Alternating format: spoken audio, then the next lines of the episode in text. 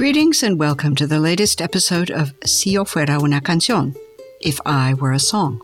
We are a community based podcast and radio show in which people of Santa Ana, California tell us in their own words about the music that means the most to them. I'm Elizabeth Le Guin, your program host and director of this project. The project is based on my conviction that we people in the modern world need to learn to listen to one another and that music and all it brings us is the perfect place to begin. And my name is David Castañeda, music researcher here for the Si Yo Fuera Una Canción podcast. I'm so happy to be a part of this project, using my scholarly training and my performance experience to bring you the stories, music, and lived experiences of those living right here in Santa Ana. Today's interview is with Brian Peterson. Unusually for an interviewee on this show, Brian has ample experience of being in front of cameras and microphones. He'll tell us about the inspirational project he started in Santa Ana some years ago, which has received well deserved media attention for the unique way it brings art making together with social action. A note before we begin. Due to copyright restrictions on the extremely well known music that Brian chose, we can't even quote the songs for you in the interview. But we've made some lemonade out of those lemons.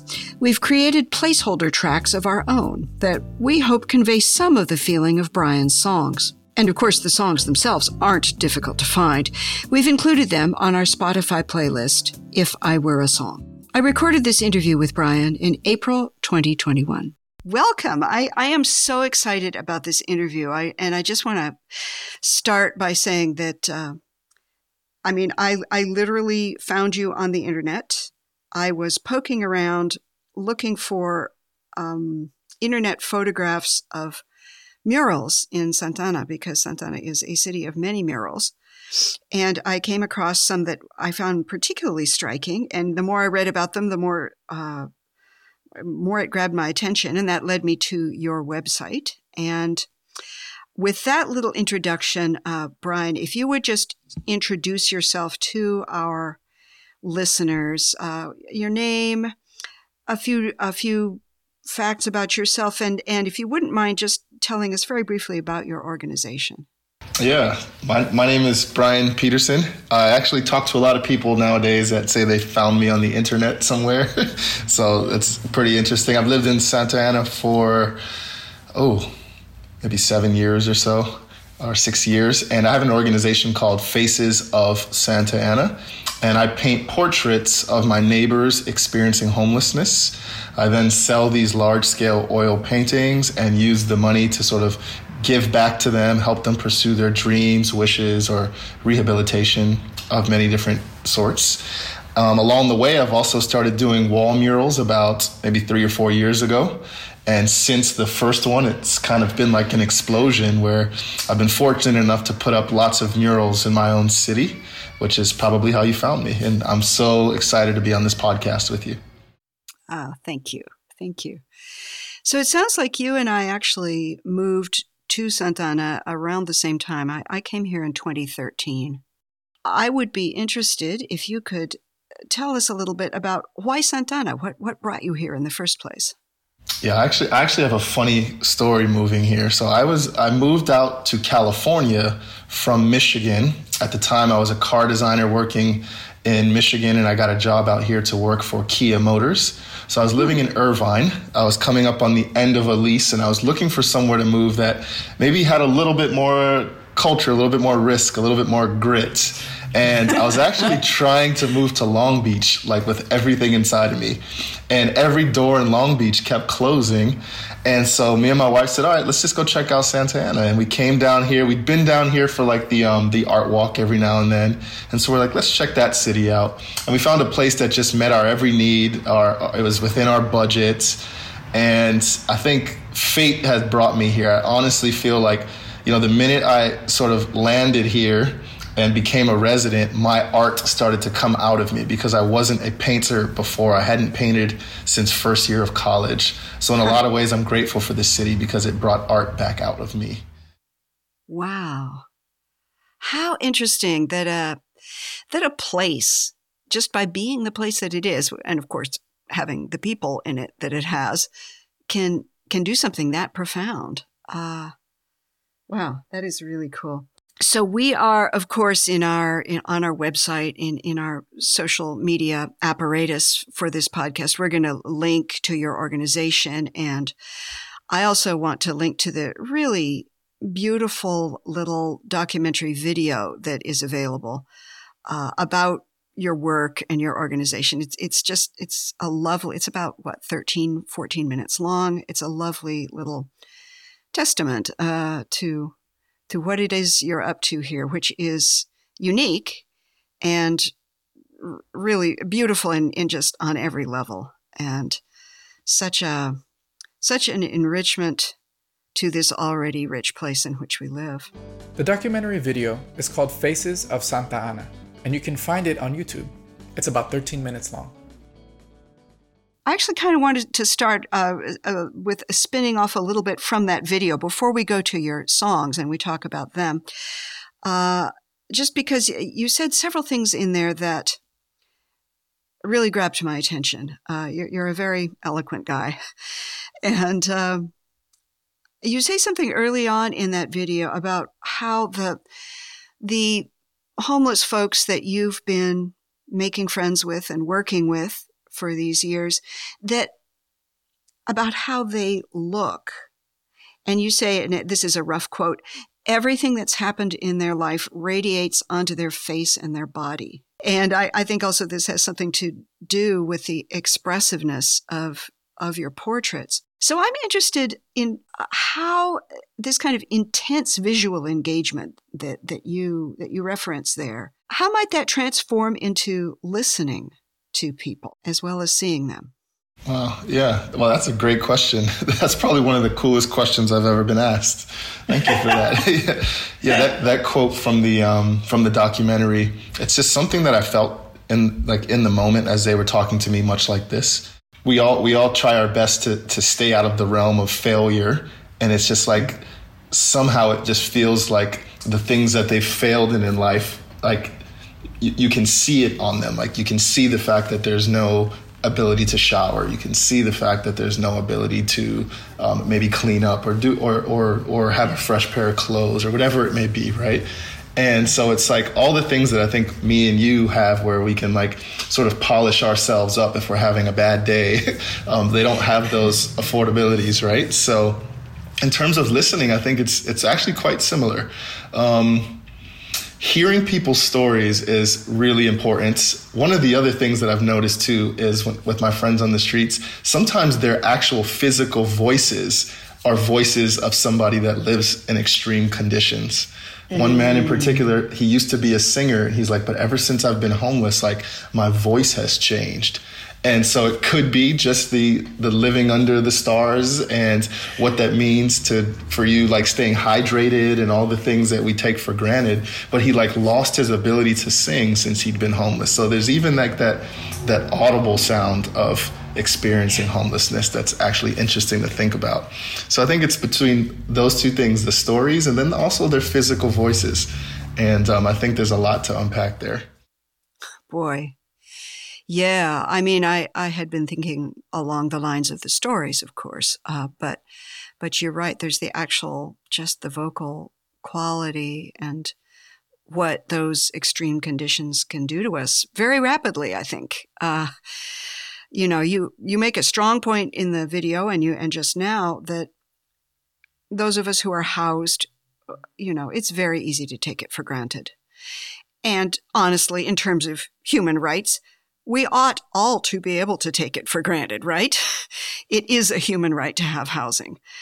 And we are in violation of the rights of our fellow Santaneros, our, our fellow citizens who, who don't have that. And so, yeah, just have, have how that shows up sonically. It's like a, a chasm or a gap that I have not figured out how to cross as as you have figured out in this very clever and beautiful way how to cross using your painting into a state of communication and solidarity with people who don't have homes. Just establishing contact, establishing dialogue with people who are living under such different conditions um, it's fundamental. And I, I, I just want to say again how much I admire the way you've managed to do that. Thank you. Thank you so much.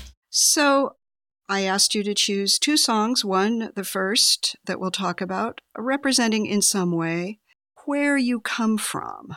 And I always say about that that this can mean a lot of different things to different people. It does not have to mean where you come from geographically. Uh, I'd actually like you to introduce the song to us. And then uh, before we listen to it, just tell us a couple words about why you chose this song.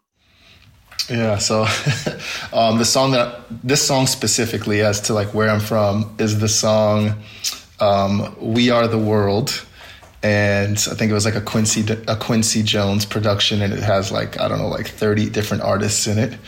But um, I think it's the the actual name of the song is called "USA for Africa." I believe it was a charity song for Africa, which I love. And there's just something about this song that connects me with humanity in a way that's really difficult for me to describe in words. So this is going to be a very interesting podcast. but um, that's how I would like to introduce the song. well, it's you know, it's that live edge between the experience of music, which is profound for everybody, I think, and the act of putting it into words.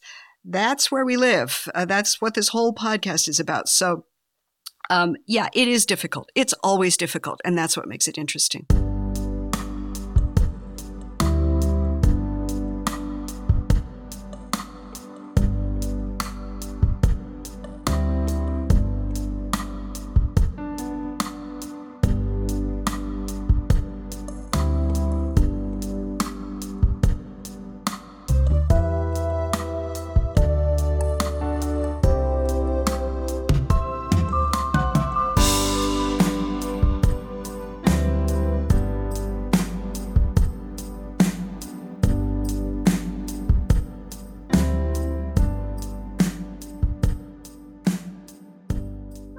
My goodness. Um, do you have a favorite moment in that song? I think in the beginning, um, I don't even remember who it is, but they say, "Life, life is the greatest gift of all." It's like in the very beginning of the song, and it's just like, for me, it just like lights my heart on fire to just remember to be grateful that that we are alive and that we can be part of something bigger than ourselves. And so I don't know, that song just gets me fired up. I'm in my studio just looking at my paintings on the wall of my neighbors and like with that soundtrack on is really powerful. Yeah, it is. It is powerful. And you know, you, you said being part of something larger than ourselves. I mean, I think the part I like the best are the, the chorus parts. I mean, it's amazing how all these different artists, and they're so different from each other. But when they're all singing together as a chorus, that is the most amazing sounding chorus. Right. If, if you just think like when I think about it, I'm like, these are like, these are like the giants of their respective genres, right? So these are people that were leading whatever genre they were singing in, whether it was like pop or country, and and for them to like put aside their egos and be a part of a song that is like a collective experience. I just I give all the kudos in the world to Quincy Jones for like organizing that because I think there was there's way more to this song than we probably realize in order for us to be able to actually be able to talk about it today. I think there's a, probably a lot of things that happened in the back studio room that we'll never oh, know about, you know?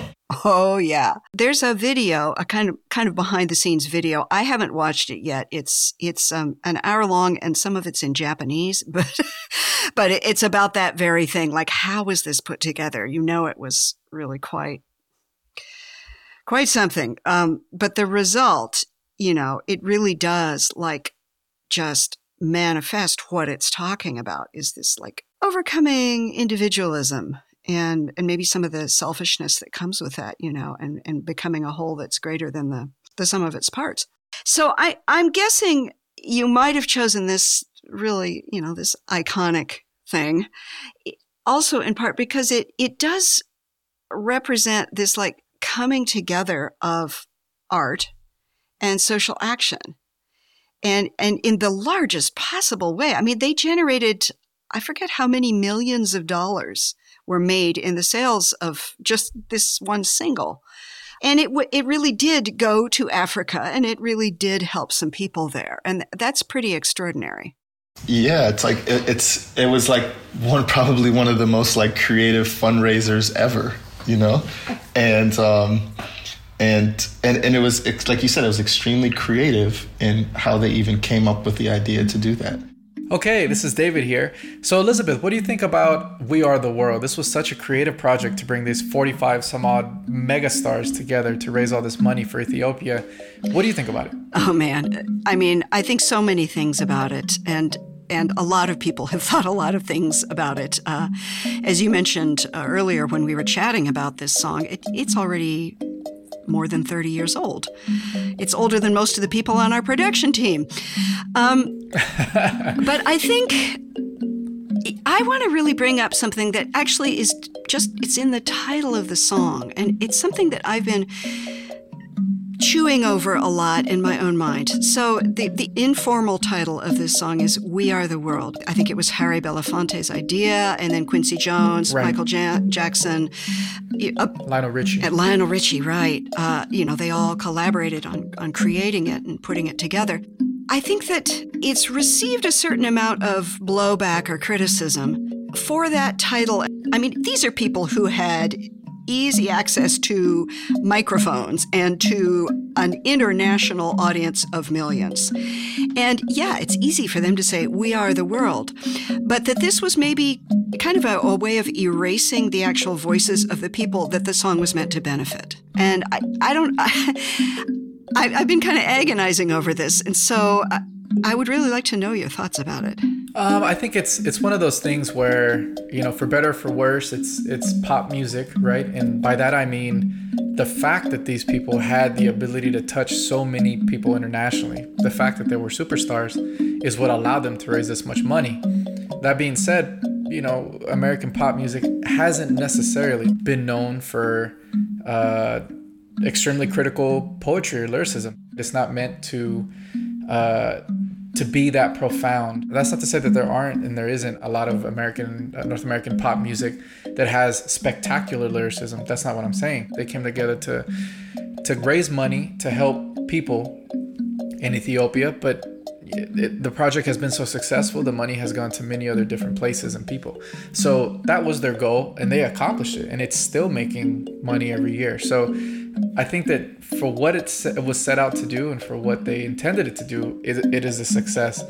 Um, does it perhaps use language that we wouldn't agree with today? Sure, but there, so does a lot of stuff. Uh, we have to remember that it's pop music and pop music for a reason. Um, and a lot of these artists, you know, perhaps weren't thinking the way that we think today, which is fine. Yeah, yeah. Good point. I, I, I, I feel like like my academic underwear is showing. I, you know, I, have got to find like uh, political meanings in everything that is said, and and yeah, the simple fact, you know, this was. Well, pop music, popular music, it was tremendously popular. 20 million people bought this single, and a good deal of money was raised. And yeah, I'd forgotten about the, the, the fact that the song is still raising money. Um, so yeah, good, good catch. Uh, I, there doesn't have to be a political analysis behind every single song title. As I was listening now with you here, I'm like, man, like our our world is like hungry for a song like this now. Like there needs, like I, I think with all we've experienced these last, last year, including a pandemic and things centered around race and politics, and it's like, I think I think the world is ripe for a new version of this song, you know, and whether it raises money or not, I think it'll it'll raise the hope in people's hearts, which is greater than any money we can ever raise. But I think the world is hungry for something similar to this. Yeah, what an interesting idea. I mean what what would that song be like? You know, just trying to, to do the thought experiment. What would that what what would that song sound like, and who would write it? Yeah, right. Um, I, I, would, I, I would imagine it would have to be collective, like like this one, right? You know, and I listened to "We Are the World."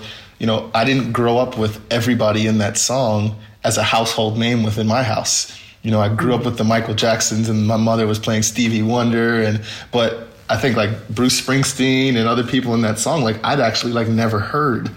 And so that song introduced me to areas outside of my own culture and still does today when I listen to it. And I'm like, oh, like these are other sounds from other people. I would imagine that if there was a song that would exist now in this same way, that it should include other languages and other mm. dialects from people. Like you're listening and you don't even know what they're saying because it's not your language, but you feel the heart behind it, right? And you feel the the connection to humanity through it. And so yeah. I would probably start there by putting together a bunch of people that aren't even from the same continent and seeing what comes out of that. Right. Right. That's a very cool idea. Yeah. You know, the, the way music generates hope through rhythm, you know, because it just keeps us moving, keeps us moving. It's really interesting that we're talking along these lines, you know, that, that, that we need a song like this today. I think we would also probably all agree that it, it would be a different song and, you know, maybe along the lines that, that you just laid out. And that, that takes me back to something that you, um, you said in the documentary video that I referred to at the beginning of the interview, you know, about you're not here to fix people. You're here to love them. And I think uh, this is a really interesting area. I, I, don't I don't know how to put it exactly, but like the interface, let's say, between love and feeling love for your fellow humans and loving work being done in the world that is of use to your fellow humans and how does that interface work and how do we how do we make that translation between you know a feeling that's just inside of us to, to, to doing work in the world. Yeah, I think it's it's so interesting. I, I I don't know if you can, like, I don't think you can like read in a book how to love someone right? Like that's not that's not like an educational thing right? And so i had to discover this the hard way obviously where in the beginning of faces of santa ana i realized that i was trying to fix people and when they wouldn't get fixed or they wouldn't go to rehab or they wouldn't go into a shelter or they wouldn't seek employment or whatever the situation would be, I would find myself like extremely disappointed and wanting to separate from them. Mm. And so I had to check my own heart and say, okay, well, if this pu- if this person doesn't want to change to meet my individual expectations, will I still be around? Will I still be a friend? And when I realized that my answer was no, I had to make a change, right? Which is probably going to lead into our next song, but that's what happened to me. Like I had to change me. And um, I had, I just, through experience, I had to learn to love. You know, I, I've read about it in books, I've heard about it in movies, I've seen it on TV, but until you're forced to actually live it out, um, I'm not sure you can grab a hold of what it actually means. Yeah. And it sounds like your best teachers were the the people living on the streets that you were making friends with. Absolutely, mm-hmm. absolutely. It was they. I failed my way into still learning. I still fail all the time. I tell people this every chance I get, but it was my failures that that have me here talking to you today. And so I actually love moments where I fail and I get to correct whatever's inside my own heart. Yeah, thank goodness we get that chance. my goodness. As you suggested, why don't we why don't we move to your second song? This is the one where I had asked you to choose a song that in some way represents your hopes for the future. So, tell us just a thing or two about this song, what it is, of course, and how it came into your life and uh, and then we'll listen to it. yeah, um, I don't remember when it came into my life. I just remember singing it as a kid, so somewhere there in my child years. But this song is um, Michael Jackson, "Man in the Mirror." And I'm actually I'm to preface it by saying like I'm a man of like extreme faith, and so I like listening to worship music, and I like going to church, and I, I use the Bible as like a means for me to sort of figure out how to navigate my my place in the world. But mm. I, I, and I get made fun of for this all the time, Elizabeth. I tell people all the time, I'm like, man in the mirror, for me, is the greatest worship song ever written. And they're like, what are you talking about? I'm like, well, listen to the words. Like, it it's talking about change in the world happening within the individual heart of the people. And that's what I've seen in my own life. We just talked about it. Like me changing my heart is changing my city and changing relationships that I have in my city and changing the look of my city. There's now murals that you've seen because I changed my heart. And so when I listen to this song, I'm just like, yes. Like it's like an encouragement to me of like what else is in my heart? What else is hidden in the deep vessels of my heart that gotta go? Like what are the negative things that I'm still carrying? Mm. And mm. it's like in this introspective, like, are you willing to look at yourself and make a change or will you just complain about the world until you die right and so that's why i like this song so much it's like motivation for me yeah thank you for sharing that i you know i had not thought of this as a worship song but i i hear what you're saying and and i we're going to listen to it in just a second and i'm going to i'm going to think of it in that way i i i myself have a buddhist practice and it's really interesting where the sense of worship can crop up in music listening, right? It doesn't have to be something that's like in a genre category of being worship music for it to really bring up that feeling of of you know that that hallelujah feeling, shall we say? Absolutely, totally. Yeah, so I'm going to listen to it with with that in mind.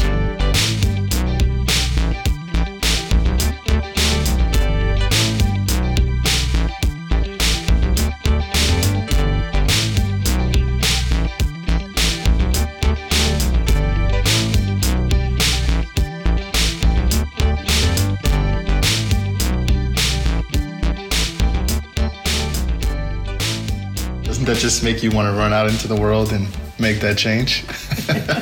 yes, it does.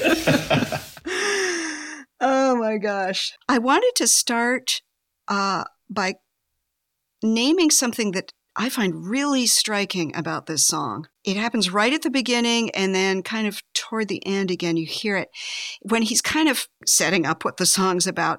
And there's just so much struggle in his voice. I mean, he just, you can hear him actually like gasping and, and kind of forming his words. And you can hear there's a, like a tremor in his voice when he actually sings things. And it's just like, I feel like he's really, really foregrounding this sense of struggle. And I know that that's actually just kind of part of the style that he sings in.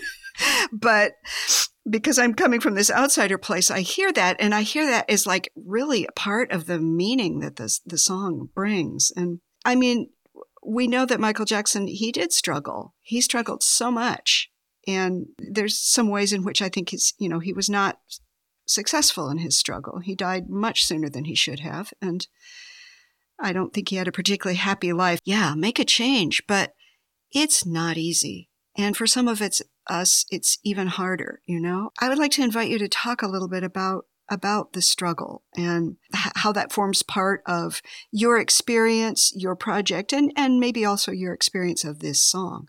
Yeah. Are you speaking? Um, would you like me to elaborate specifically on um, Michael Jackson's struggles or just in general, the struggle?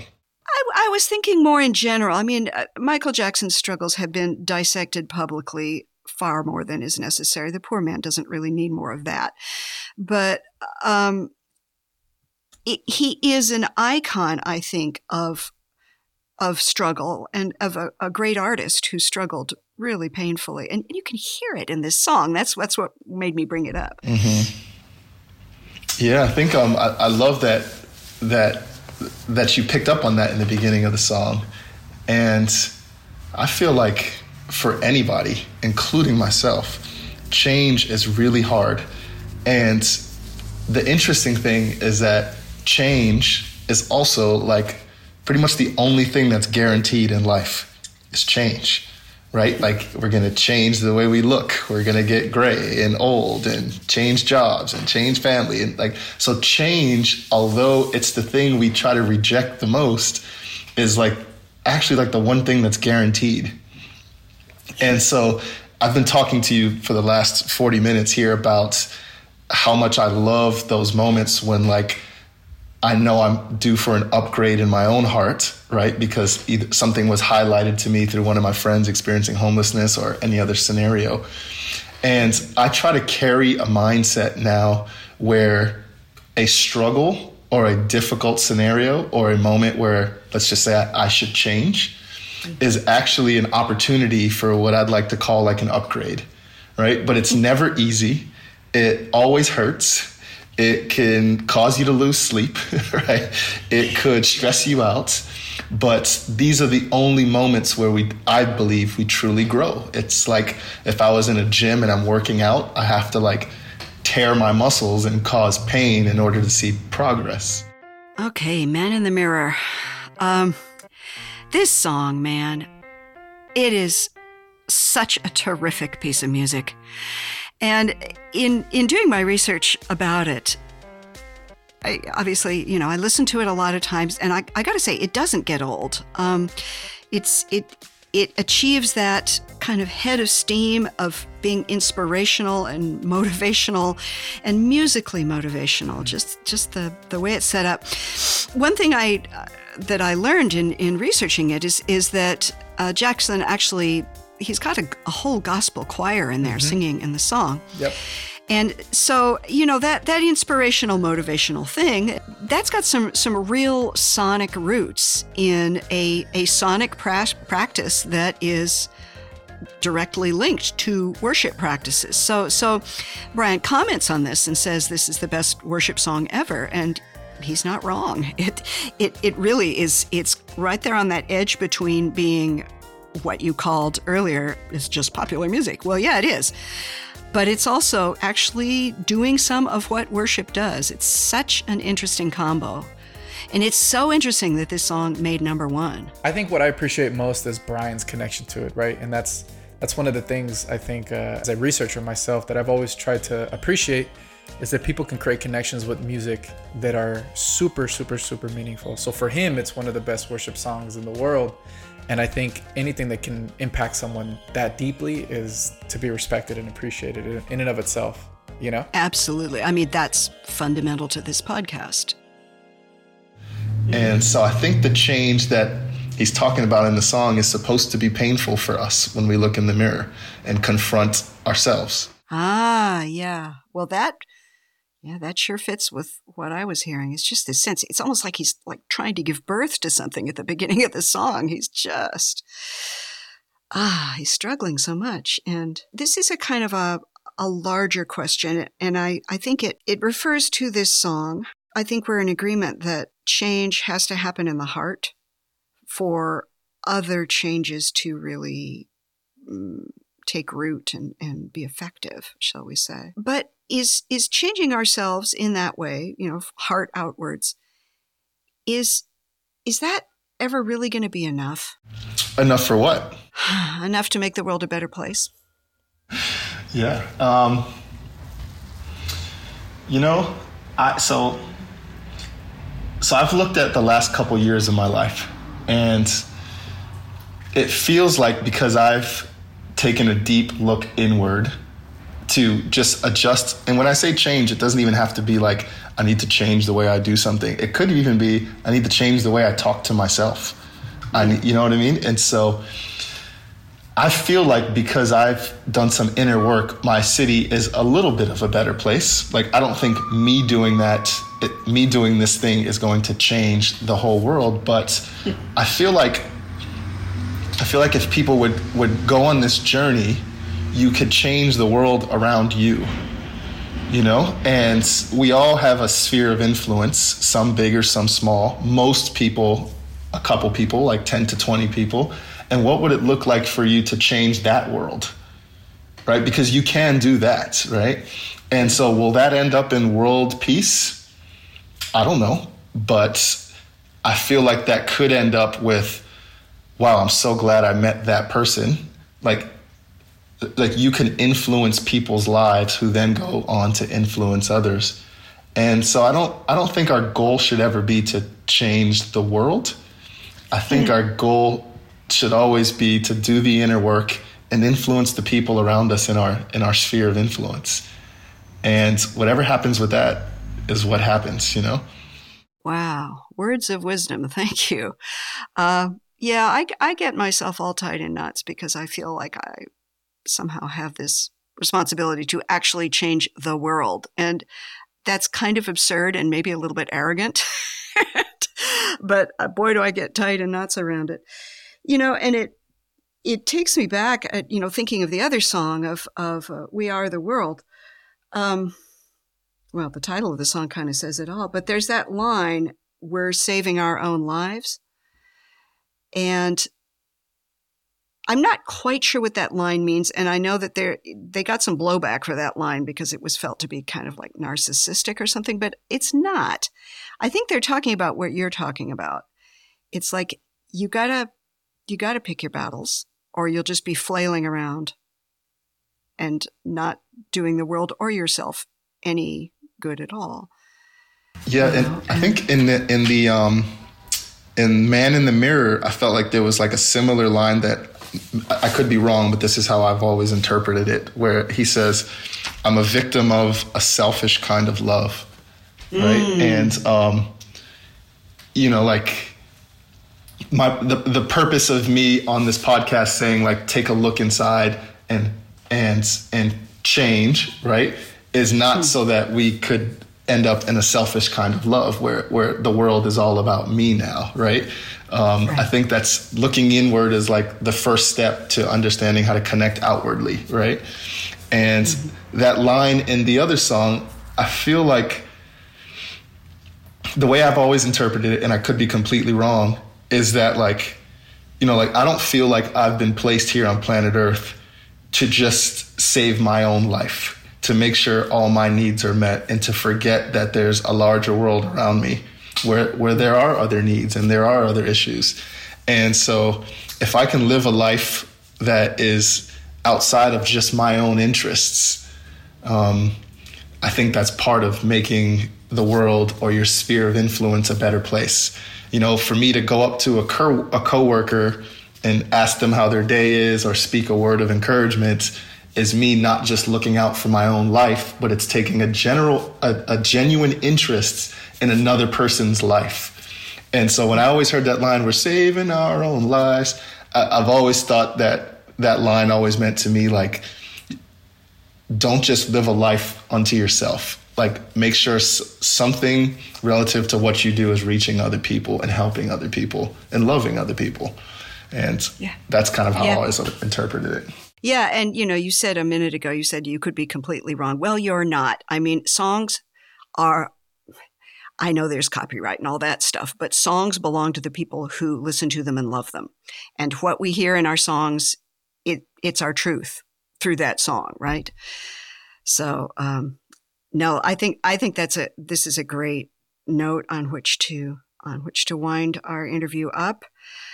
Um, I think, you know, you're, you're pointed directly with with eyes wide open, open you are pointed directly at, at at what Buddhists would call radical compassion. I think it's called other things, or maybe it's called that too in, in the Christian tradition. Uh, and what better place to end an interview? yes, yes. This has been a joy. I, I'm going to play these songs on repeat probably for the rest of the day. uh, pray, please apologize to your wife yeah. on my behalf. pray for my wife. She's going to be uh, so irritated by me by about 10 p.m. no, I, I really, I am. Uh, yeah, what a blessing to be able to engage with you about about this music and really talk about some of, of, its resonances in the world and and to hear a little bit about the work that you're doing. I I really I thank you so much, Brian. Thank you, Elizabeth. And I just hope and pray that this podcast becomes way larger than you can ever think or imagine because this would be such a great platform for both music and discussion and i could just see it tearing down walls. I can see it i can see people coming into an understanding of other cultures or thought patterns um, just based on the way they talk about music that they love. And so i just hope that this thing keeps going onward and upward for you. It shouldn't be a surprise to our listeners that homelessness is currently at crisis levels throughout Southern California. On our website, siyofuera.org, we've compiled a modest list of local, state, and privately funded resources that are attempting to help those of us who are facing life on the street. For those of us who currently have a roof over our heads, may Brian's project serve to remind us of the old proverb There, but for the grace of God, go I.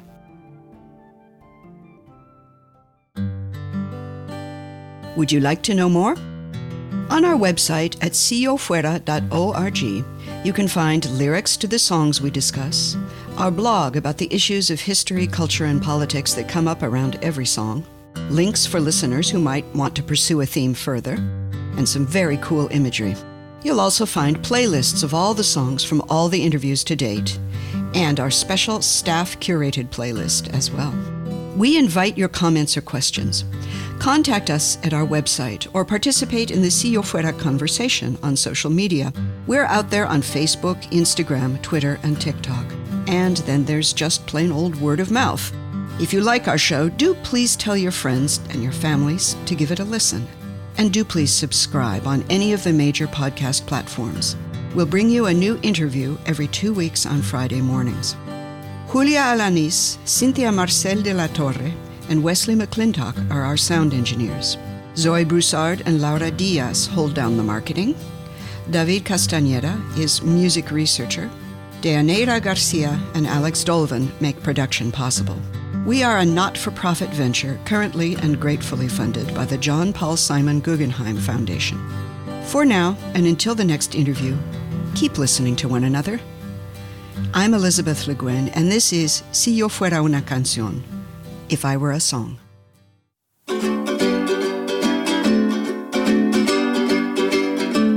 Si yo fuera una canción, sonarían por las calles, las montañas y los valles, mi orgullo y mi pasión. ¿Quién soy yo de corazón? Soy una soy una onda, una vibración que ronda por el